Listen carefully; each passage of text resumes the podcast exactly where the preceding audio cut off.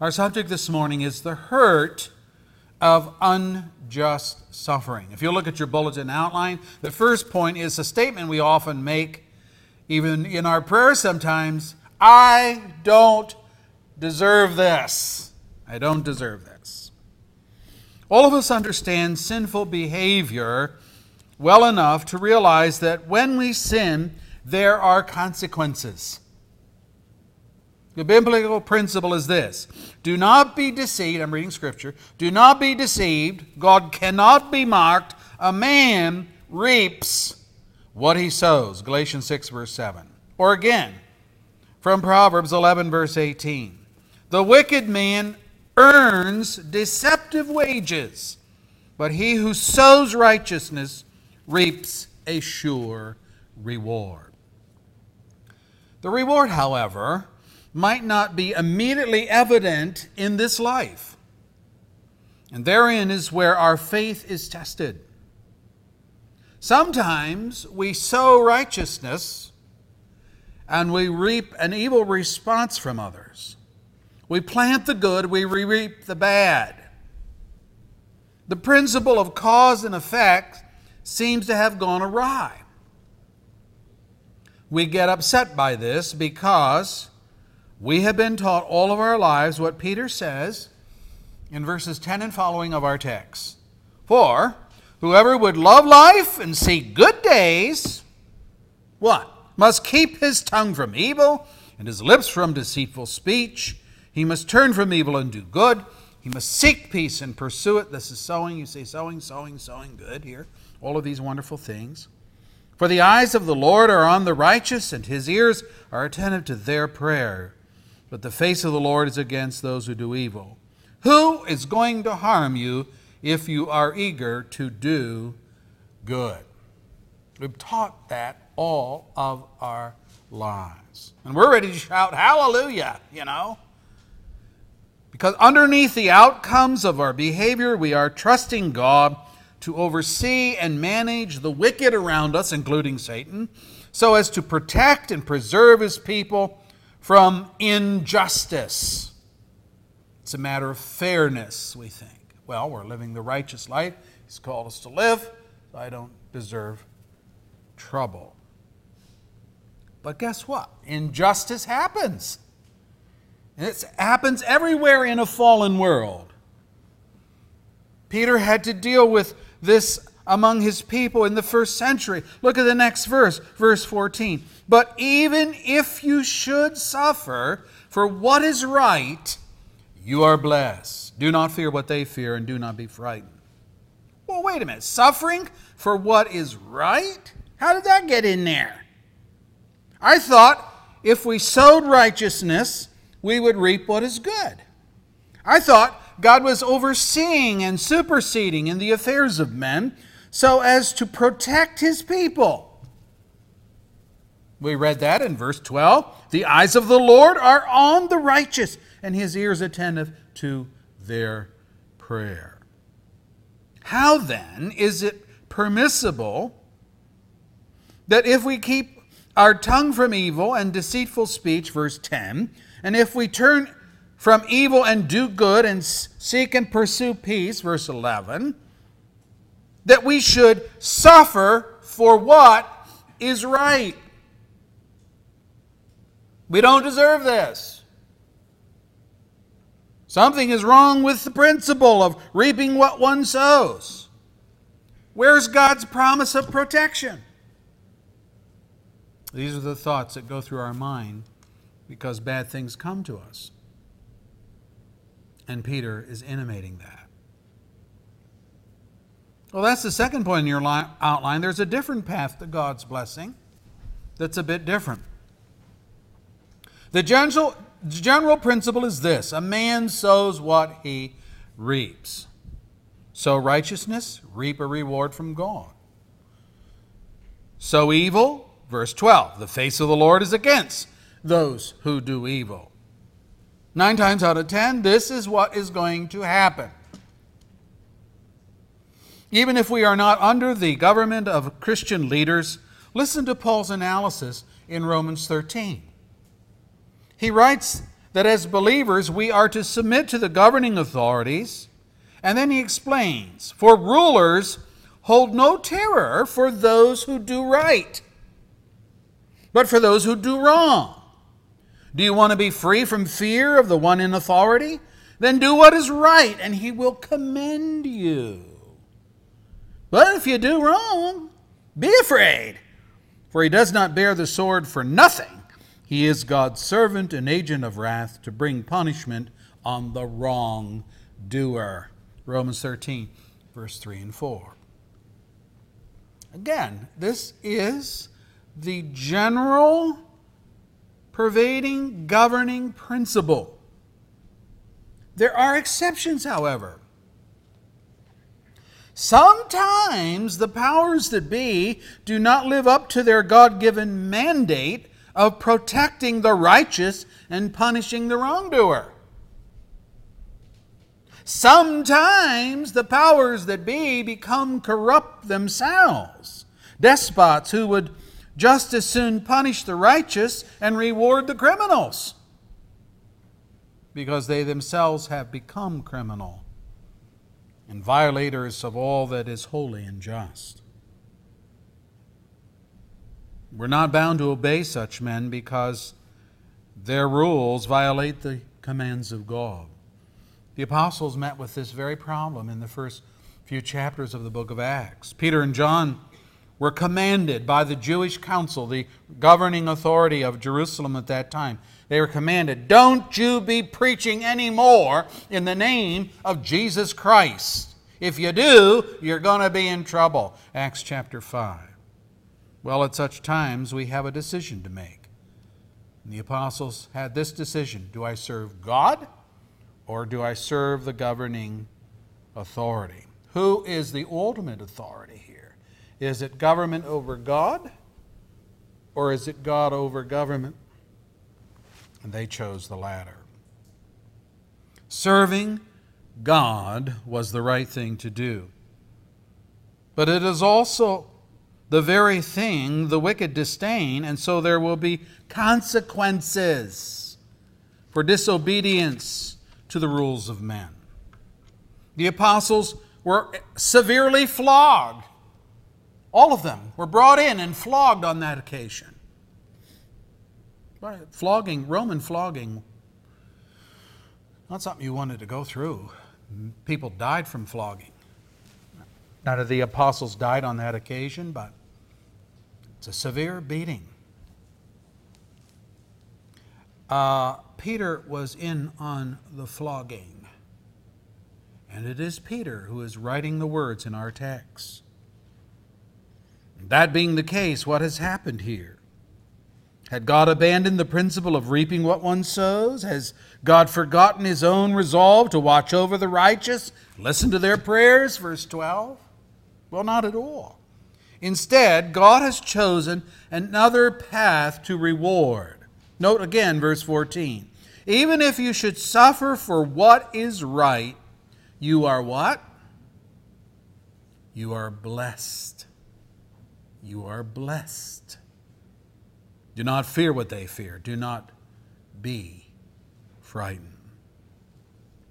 The enemy of your soul and mind traffics in fear fear of physical pain, fear of um, false accusations, fear of being abandoned by friends and family, fear of loss of personal property or personal means of support, fear of confinement, fear of imprisonment.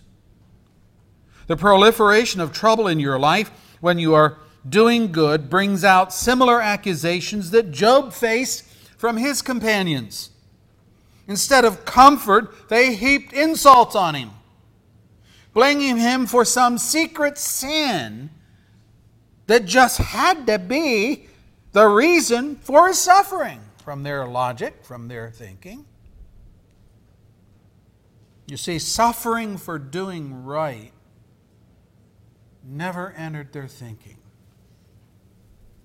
You're suffering, Job. You're wicked. Now, we don't know exactly what the wickedness is, but you know and you need to fess up. And chapter after chapter in the book of Job's, are his friends, his three friends, if you can call them that, taking their licks on poor Job in the midst of his anguish and pain. Suffering for doing right never crossed their minds. And what Peter is telling us in our text is this it needs to cross your minds. You need to think that. And I, I, I got to say, as a pastor, you know, sometimes when we have people going through rough times in their life and, and they're having all kinds of heartache, either financially or physically or whatever, there's that wicked thought that comes into our mind. Whoa, I wonder what's going on in their family. I wonder what's going on in their life. They must have been doing something really rotten, or God wouldn't be punishing them like this. We never think, oh, man, they must be doing something right for God. They must really be living close to the Lord. Is that the way we think? Not hardly. It is one way that God blesses his people for living a righteous life. Yes, general rule is sow righteousness, reap good things. But sometimes it's sow righteousness, reap suffering for doing it. But even when it comes to suffering for righteousness, we are to conclude that we are blessed.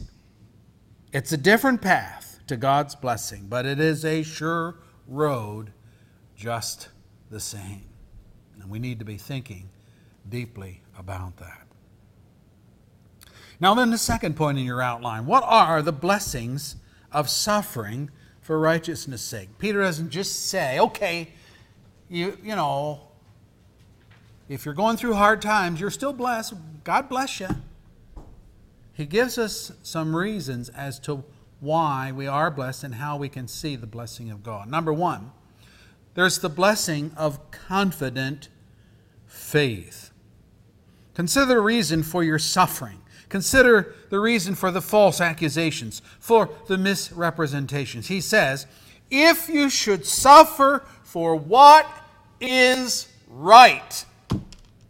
What is right? What is right? Many a person would love to have that evaluation from God written on their tombstone. Here lies James Taylor. Here lies Mary Richards, who suffered death for doing right. Sign the Lord Jesus Christ.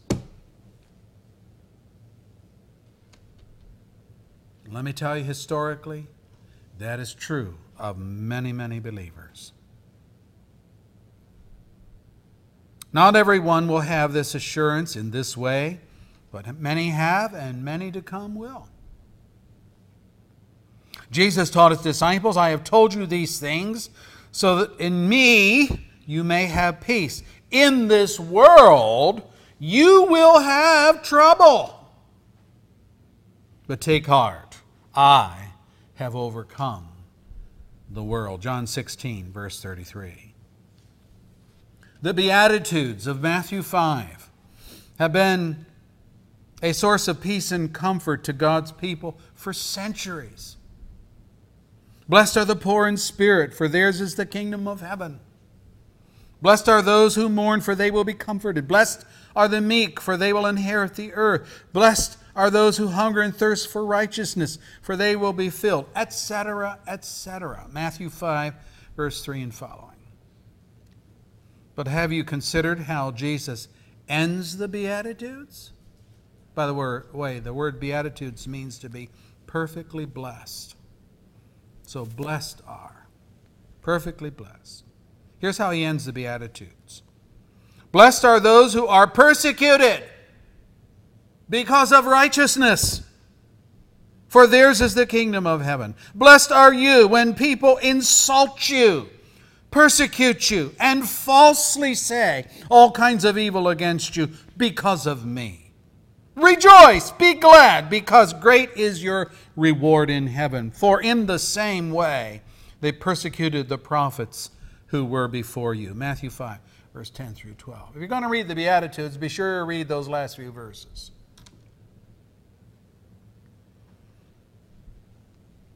This is all summed up in Peter's words that even if you suffer for what is right, you are blessed. How so? Because only the righteous suffer for what is right. The destiny of the righteous, and by the way, this is Christ's righteousness applied to us, not self righteousness. He's made us righteous in Him. The destiny of the righteous is the kingdom of heaven. The reward of God is heaven. We were talking about that in the adult uh, class this morning. The road you are walking is the same path taken by the prophets of God before you. We are walking arm in arm with the men of old, like Elijah, like Jeremiah. Just think about their persecutions. To whom God spoke in audible revelations, and through whom the Holy Scriptures came to be. These men directed the nation of Israel through their preaching and warn the pagan nations through their call to repentance. Yes, they were persecuted prophets, but they were blessed prophets. All of us would do well to suffer their fate. It's our badge of confidence that we are indeed people of faith Paul says it this way in 2 Timothy 3, verse 12. In fact, everyone who wants to live a godly life in Christ Jesus will be persecuted.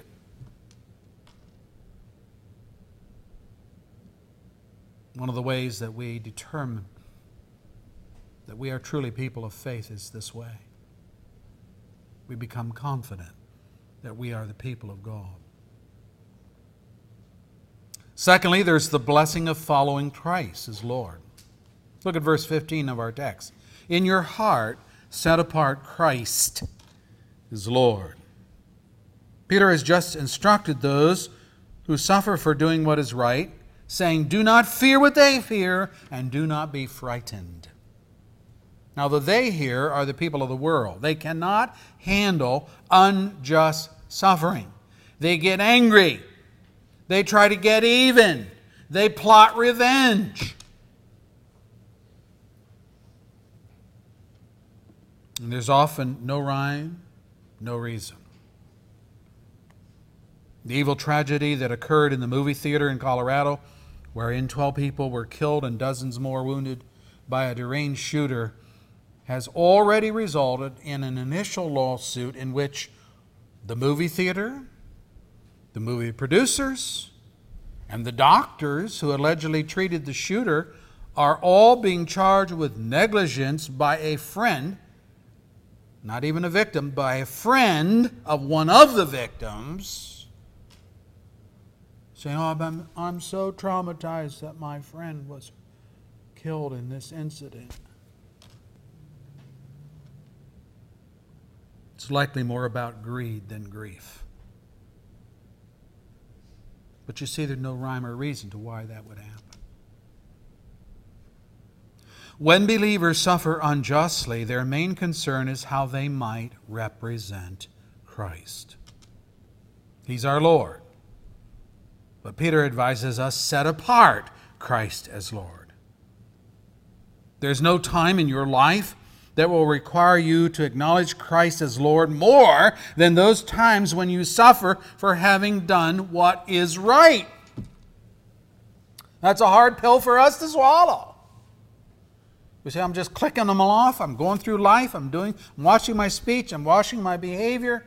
I'm worshiping the Lord. I'm trying to live for Him in a godly way. And I have nothing but trouble.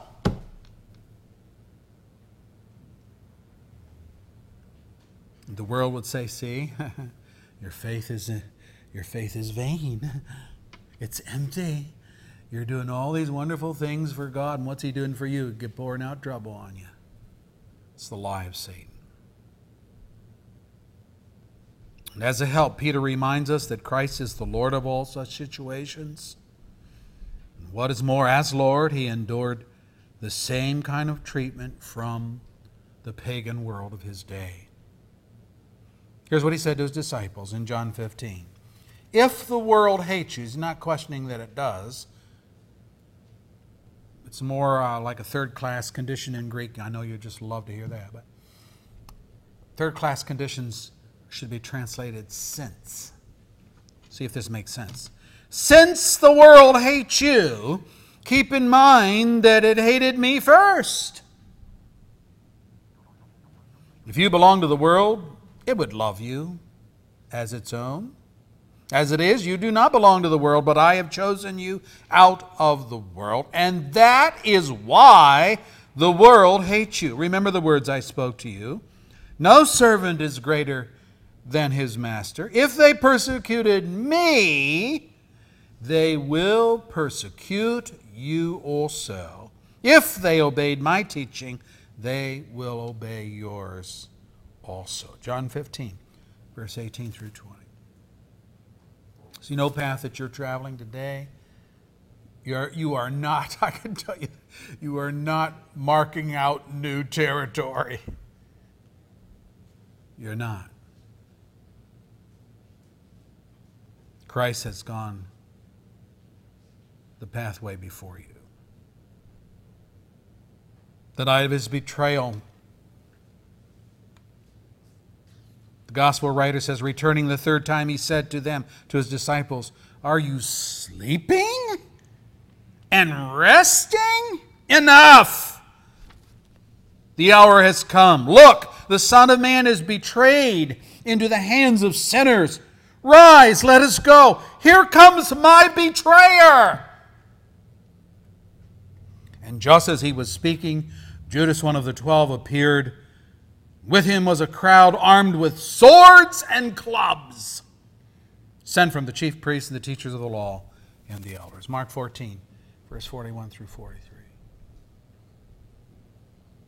A betrayer brought a group of persecutors to the Garden of Gethsemane, the place of prayer.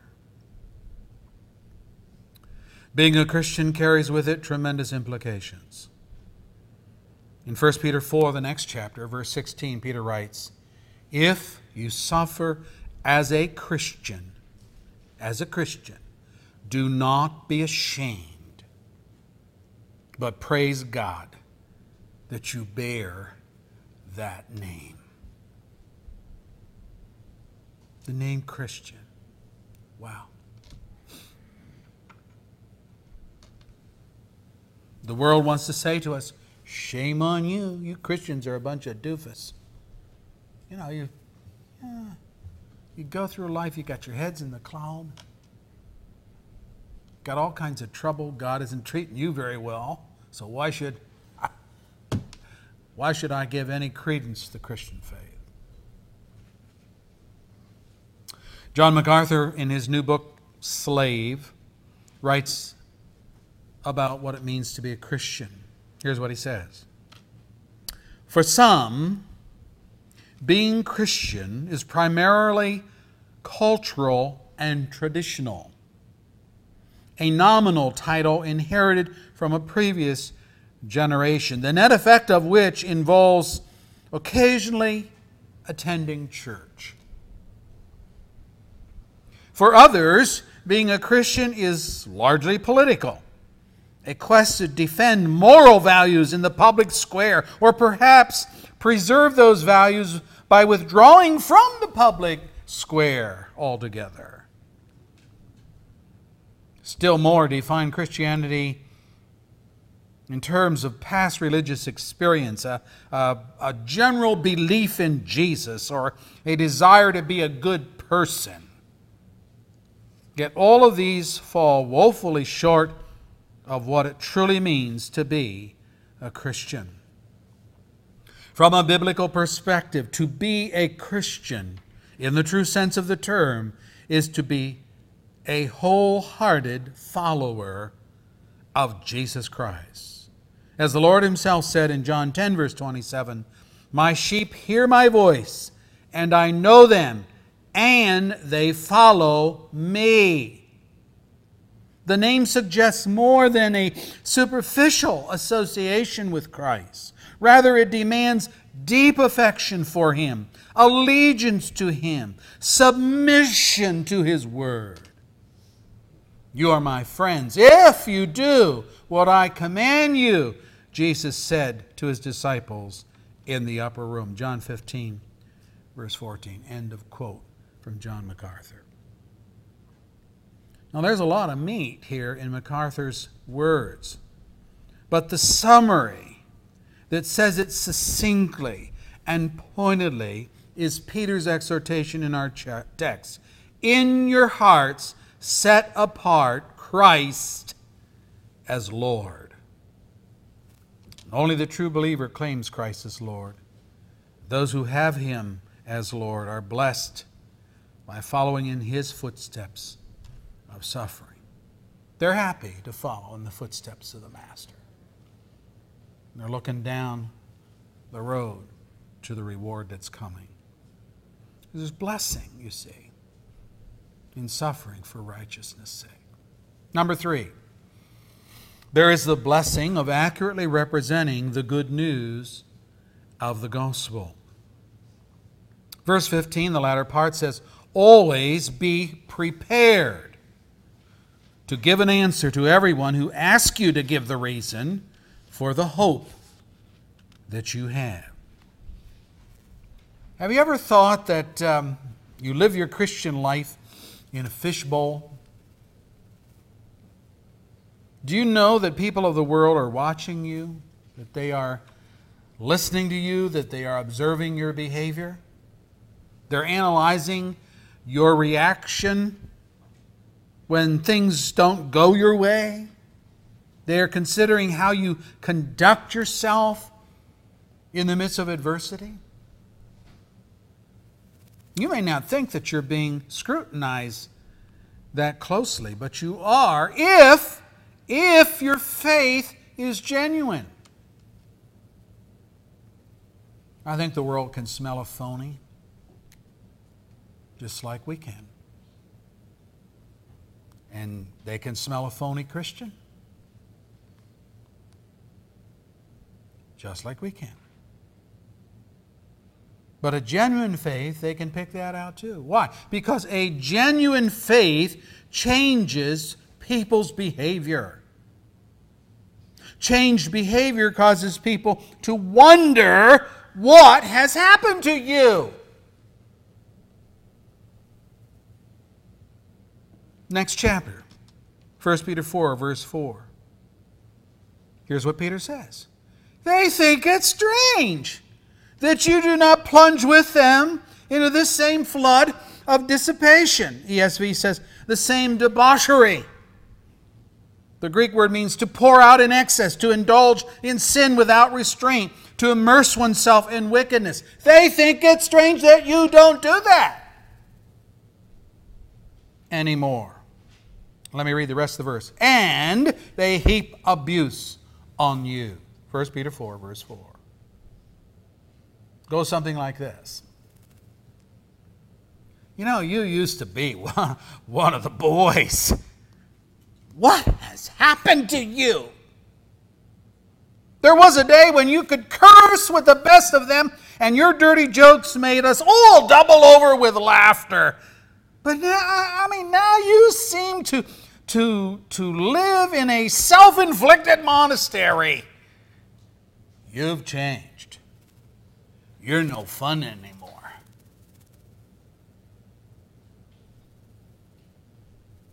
The world can tell when we're genuine, too. I hope you're scrutinized like that. I hope I'm scrutinized like that. And if we are, God is saying the opportunity to tell others about our hope in Christ is there. As true Christians, will not be ashamed of our new life in Christ, nor will we take credit for it as if by our own prowess we have become righteous in our behavior. No, the credit goes to God. The credit goes to His mercy. The credit goes to His grace. The credit goes to the righteousness of Jesus Christ uh, being applied to us by faith. And the opportunity to say so is a blessing indeed. The abuse heaped on us, coupled with questions on why we are different now than we once were, afford us as Jesus taught. I tell you, whoever acknowledges me before men, the Son of Man will also acknowledge him before the angels of God. Luke 12, verse 8. Matthew's account says, before the Father. Revelation 3 5 states both. He who overcomes will, like them, be dressed in white, and I will never blot out his name from the book of life, but will acknowledge his name before my Father and his angels. Revelation 3, verse 5. Wow. When we suffer for righteousness' sake, we get to brag on Jesus to those who do not know him. Paul put it this way May I never boast except in the cross of our Lord Jesus Christ, through which the world has been crucified to me, and I to the world. Galatians 6, verse 14. You see, the world loses its power to charm us, not because of self righteousness on our part, but because Christ and his cross has crucified its sway over us. It's a blessing, brethren, to live life detached from the allurements of the world. John put it this way everything in the world, the cravings of sinful man, the lusts of his eyes, the boasting of what he has and what he does, comes not from the Father, but from the world. And the world and its desires pass away, but the man who does the will of God lives forever. 1 John 2, verse 16 and 17. So, to be able to live life free from the sway and influence of the world is a great blessing. And to be able to tell others how that occurred in our lives. God is opening a door for you to speak, and He's using your life to open that door. Because they say, well, you're just not the same guy you used to be. What's new? Wow, great opportunity to speak for Christ. Number four, living a righteous life leads us to the blessing of a clear conscience amidst malicious slander. Look at verse 17 and verse 16. Keeping a clear conscience, so that those who speak maliciously against your good behavior in Christ may be ashamed of their what? Slander, their lies. It is better, if it is God's will, to suffer for doing good than for doing evil. 1 Peter 3, verse 16 and 17. In our meditation reading this morning, we were reminded of the horrendous injustice done to Joseph when his brothers sold him to Ishmaelite traders en route to Egypt.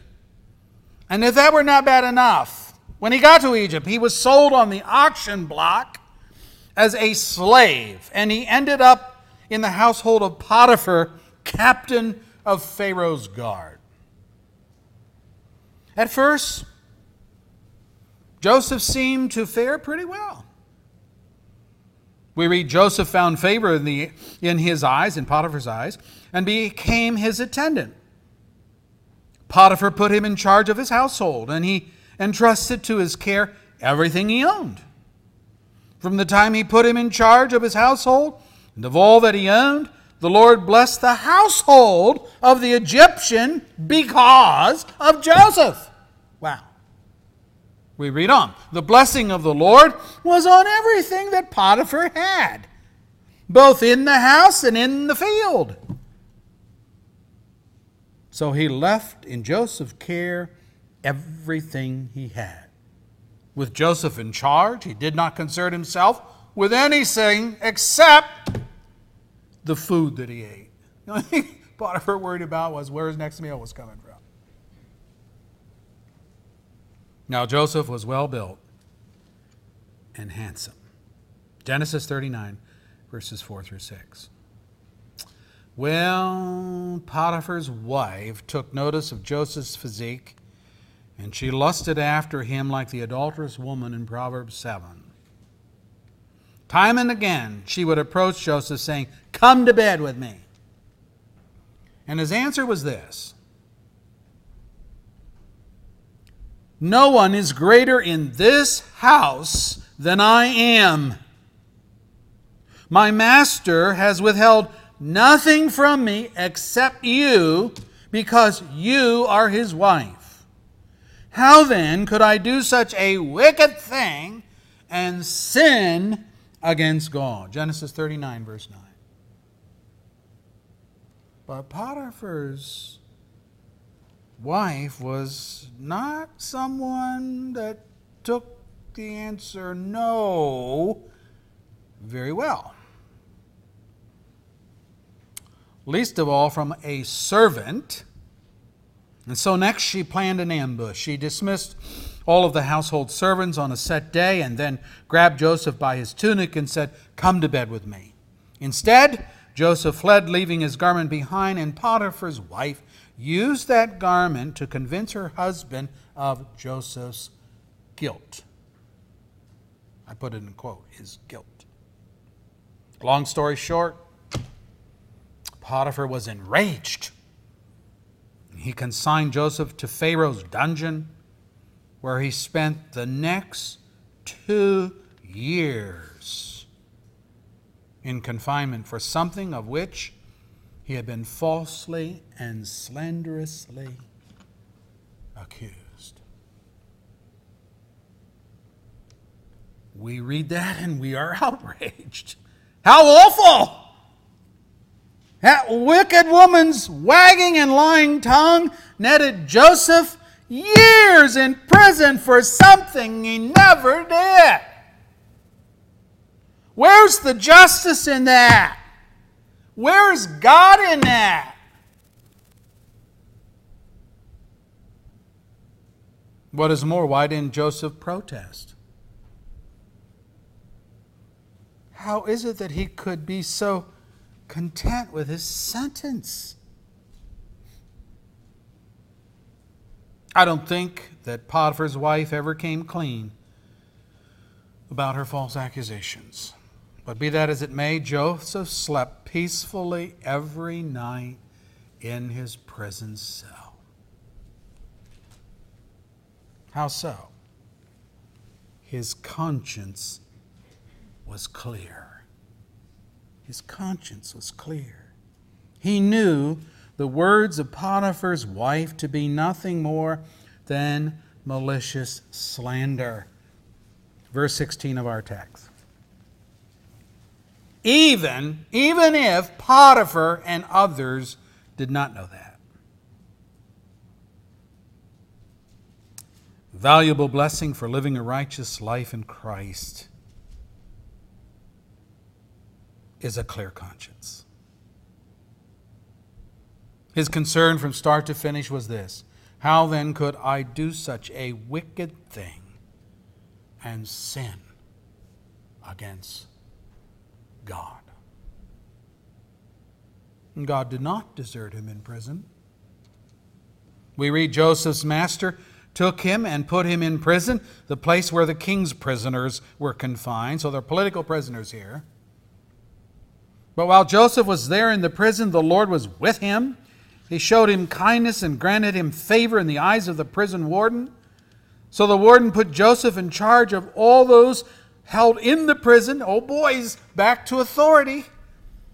And he was made responsible for all that was done there. The warden paid no attention to anything under Joseph's care. Sounds like Potiphar, right? Because the Lord was with Joseph and gave him success in whatever he did. Genesis 39, verse 20 through 23. Success and reward as a prisoner in Pharaoh's dungeon. But there's more.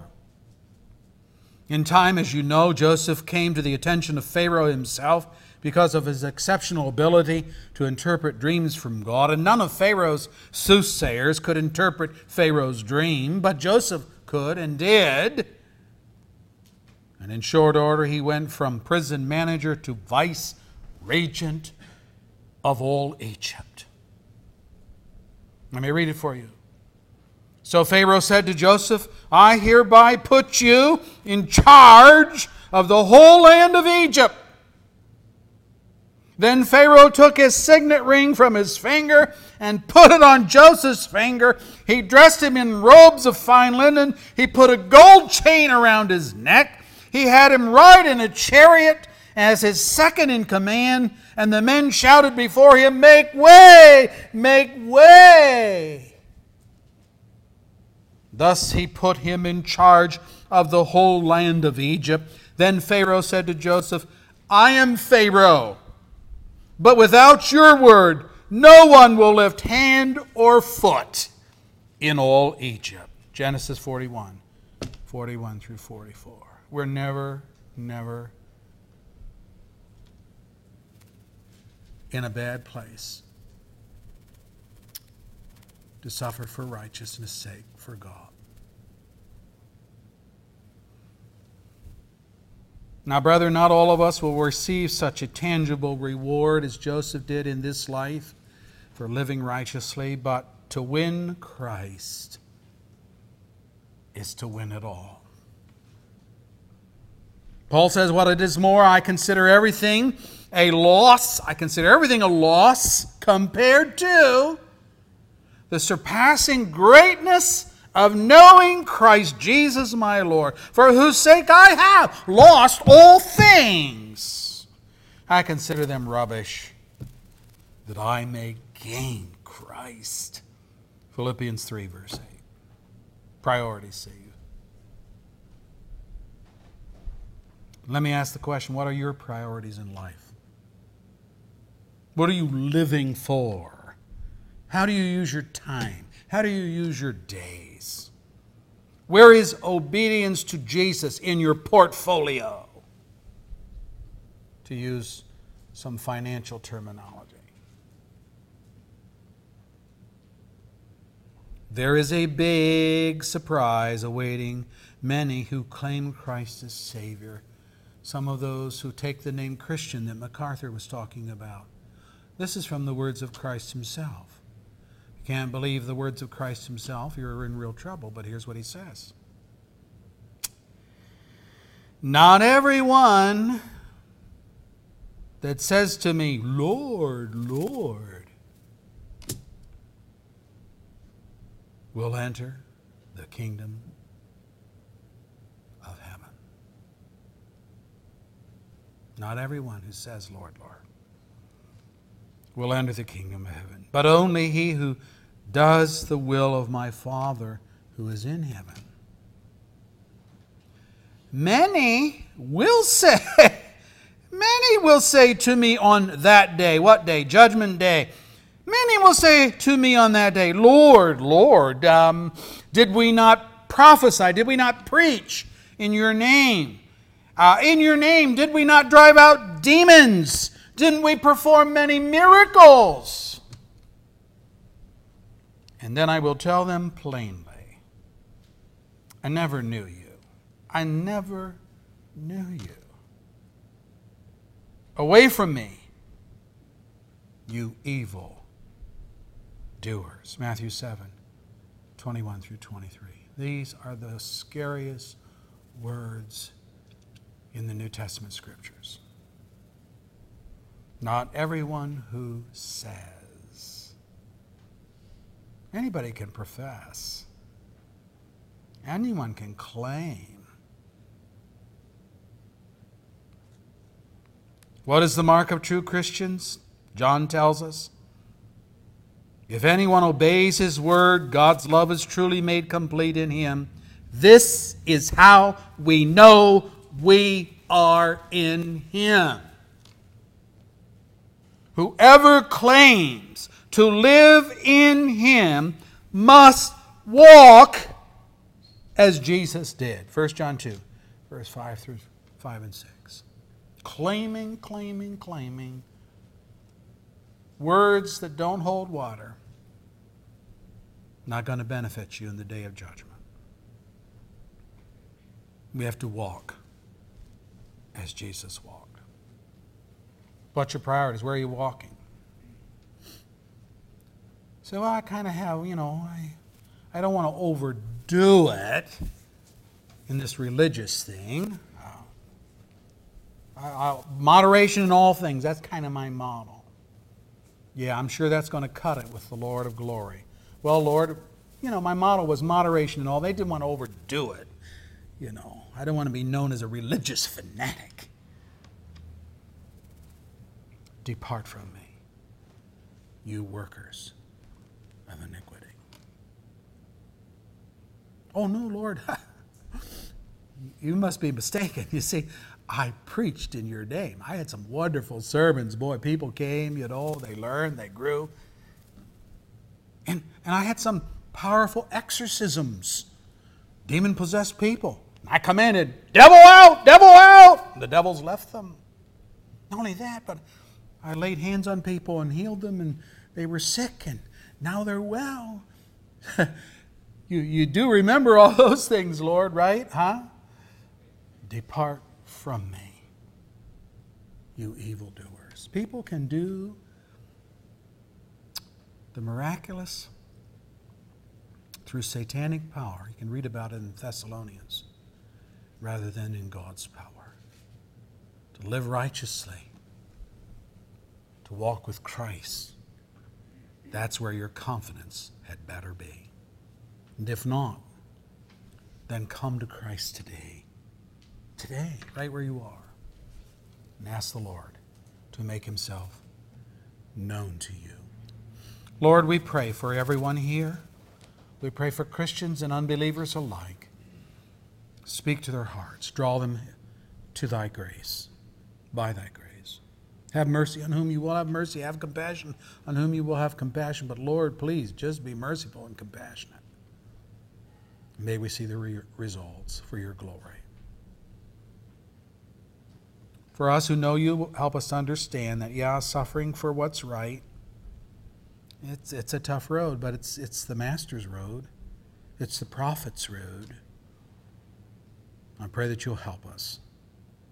Maybe not shy away from trouble and turmoil simply because the world will take exception to us trying to live a righteous life. Forgive us our sins, Lord. We're believers and we've had other priorities in our life. We've been faithless, not faithful. I pray, Lord, for the unsaved today that you might grant them that faith and repentance that they need to come to Christ. Draw them away from their logic, their self importance, their self righteousness, their pride. Oh, the pride, the pride make us humble in Christ. He who was the King of glory humbled himself, was made in the fashion of men that he might die for his people and draw them into his family. Lord, will you do that for someone today? Draw them into your family. We ask in Jesus' name and for your glory. Amen.